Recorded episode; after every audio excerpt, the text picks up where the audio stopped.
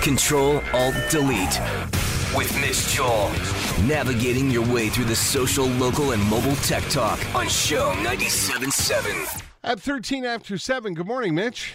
Hey, Terry, how are you? Uh, fine and dandy for a uh, Monday. Did you see the uh, Frontline documentary on uh, the rise and fall of Jeff Bezos? I had a lot of travel and craziness. I have it recorded. Good. I was to try and watch it last night because I know we were to talk about it, and I didn't get to it. Listen, I highly recommend it. It really, you know, Frontline on PBS does a very, very, uh, you know, great journalism. They're very, very balanced, and uh, uh, watching it, it's a two-hour thing. Watching it, uh, in one minute I respected and admired him, and the next minute I hated him and was frightened of him.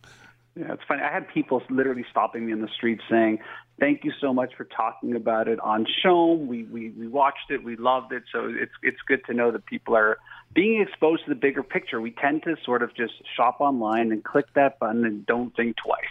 Yeah. Um, the richest man on the planet, and uh, he has just pledged $10 billion uh, to uh, uh, fighting climate change. A lot of people think it was a PR stunt ahead of the documentary. Your thoughts? Yeah, I mean that's that was going to be my question to you. I thought the timing was very peculiar. You have to understand that there is this giving pledge that's been going around for quite some time, where executives are being asked. Part of it is is, is with Warren Buffett and Bill Gates to give away almost all of their wealth, or at least half of their wealth, to just better causes. And Jeff Bezos has been one of the people that has actually not done this pledge. In fact, his ex-wife, who who took over a lot of his fortune after their divorce, had committed to the pledge. And there's lots of commentary about uh, his sort of generosity or what he's doing for charity. And then, of course, right before this frontline documentary comes out, he gives away ten billion dollars, which is about you know seven, eight percent of his total wealth. Um, I think it's very hard to look a gift horse in the mouth when, Yeah. mouth when it's Yeah. that number, don't you? Yeah, I, I agree. It's I, you know, I, I said last night. Jess said to me last night she was looking online and said, "Hey, uh, Kirk Douglas gave sixty million dollars. His whole fortune went to charity. It didn't go to the family." Right. And you know, when you think about people who are wealthy uh, like that, who have a, uh, you know, who, who, who think they have a responsibility to spread the wealth around, it's hard to argue with that. Well, look, we saw also if, if you were watching the Democratic uh, debates for, for, for the U.S. election coming up, this was sort of the thing that I, it sort of made me laugh, not choosing one side or the other, but they would constantly peck at Bloomberg for being a billionaire. And he just kept saying, I'm giving it all away. Like, Yeah. I don't know what you're saying. Yeah. And I thought it was this, it, it, it might have been construed as arrogance, but I actually thought, like, when have you ever heard that in the history of the world where people are really actively standing out who've accumulated tremendous wealth and talking about giving it away? And I do. I find it frustrating. I was reading an article this weekend in the uh, in New York Magazine, The Intelligencer, and they were talking about how his ten billion dollar climate change uh, climate pledge uh, is actually tiny. Because if you look at the problem, it's a $73 trillion problem. So even though it's an unprecedented, it's sort of like I, I, it, it's very hard for me. I look at some of this stuff and think, you know, it's never enough when people do the right thing. Yeah. Or, or what is like who votes on what is enough? And ten billion dollars is an absurd amount of money. Well, I've yeah, yeah I've I've never understood. You know, when you write a check for a hundred bucks to a charity, they never say to you, "Well, why didn't you give us 500? Yeah, or you could do more. Yeah, or you could do more. Exactly. Yeah. Everybody on Facebook knowing and then saying exactly how much you should give, right? It's Yeah. just absurd Yeah. human quality. It's Yeah. terrible. Um, let's talk about Facebook Maps. I don't want to. Hasn't doesn't Facebook own enough of the planet? What's happening here? Well, this is sort of uh, an area of technology that we've talked a lot about before augmented reality, which is your ability to hold up your phone and sort of see the world. It's almost like a camera view, but it adds on this sort of layer of information.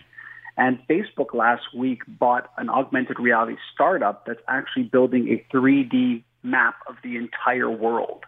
And it's a pretty amazing thing. We'll leave a link in the show notes so you can actually go and click on this sort of video demo of what they're talking about. But it's this idea that they are very much pushing forward. They had their big Oculus Connect 6 event, which was for their Oculus, their virtual reality, augmented reality uh, technology. And they are they're pushing into it. This is an area that I'm super bullish on. I think it's going to be very very commonplace that we have information either through glasses or through our phones layered onto our reality, and it's a pretty amazing thing. I mean, the demo is they'll show you know a picture of a monument and it'll say when it opened, who the architect was, when it was constructed, who designed the sculpture what the sculpture is, why it's there. Uh, it's an amazing thing, but you're absolutely right. You think about Google Maps, you think about Google Maps purchasing Waze, and then now this whole thing, and you're like, you know, the sort of monopolistic or, or duopoly of the world seems to carry on. Let's talk briefly about this one because uh, I got to admit I'd forgotten about this till I read your note last night. HQ Trivia, the game show that was going to change the world, is now gone. What happened? Yeah. This is an amazing thing. I, I, as I was sort of reading about it, I thought, yeah, what happened yeah. to HQ Trivia? It yeah. was this live video game that everybody played together, and they would sort of divvy up this prize. And as it got more and more popular, the prize money went up and up. The host of it, Scott Rogowsky, became uh, a famous. I mean, he was here for the just for Laughs Comedy Festival, sold out, that whole stuff. This company's had some really strange turns of events. Their uh, co-founder, who was also the co-founder of Vine, died in 2018 from a drug overdose. A sort of very strange, mysterious story. Uh, they had been looking for some kind of of uh, you know new money to inject into it. They'd even launched a new game very recently that I thought was sort of cool. It was this sort of uh, picture game where it's a picture challenge. So they would say, somebody, uh, everybody, take your best Baby Yoda impression and then people vote on it. And so it's sort of a cute little game and didn't work. And now they're saying that there's just no more investors, no more money, and it's going away. And of course, they say that, and then a couple of days later, people are tweeting, well, maybe not, but it does look like HQ Trivia that was seen to be this hot new thing is now not. gotcha. Yeah. Uh, here, here today, gone tomorrow, kind of thing. Literally. Yeah. Literally, yeah. Um, I'd like to. Uh, I'd like you to describe the uh, the app of the week because uh, I'm blocked by the company from going to the web page. so, oh, you are. That's strange. Yeah, okay. that's. Uh, I guess uh, there. The app of the week is called what? Discord. It's called Discord, and this is one of those apps that's picking up a lot of steam if you're a gamer or have kids who are gamers. You have to think about it this way. Like if you're on Xbox, you need the live component, which is very expensive to chat with your friends. And so this company created Discord, which for them is sort of this like ditch Skype and TeamSpeak and all that. It's an all-in-one voice and text chat primarily for gamers. That's free. It's secure. It works on your desktop, on your phone. So basically, you have to you can stop paying all these services to chat with your friends when you're playing a video game. You just go into Discord and then tell people what game you're in, and off you go. And what's amazing about this app is it's very, very cool. The technology is really good, but more and more, it seems like in the past month or so, I've been hearing about companies and individuals starting their own Discord channels. So it's basically a place. It's almost like a party line back in the day. If you remember those, yeah, I do. where where you can basically set it up. And so if you're doing things like a Patreon or a podcast, and you want to have more of a community aspect to it, you can hop over to a Discord and create a channel. And I like this a lot because you'll remember that Twitch, which is now extremely massive, massive, which is live video stream. You can watch people playing video games. It's live streaming.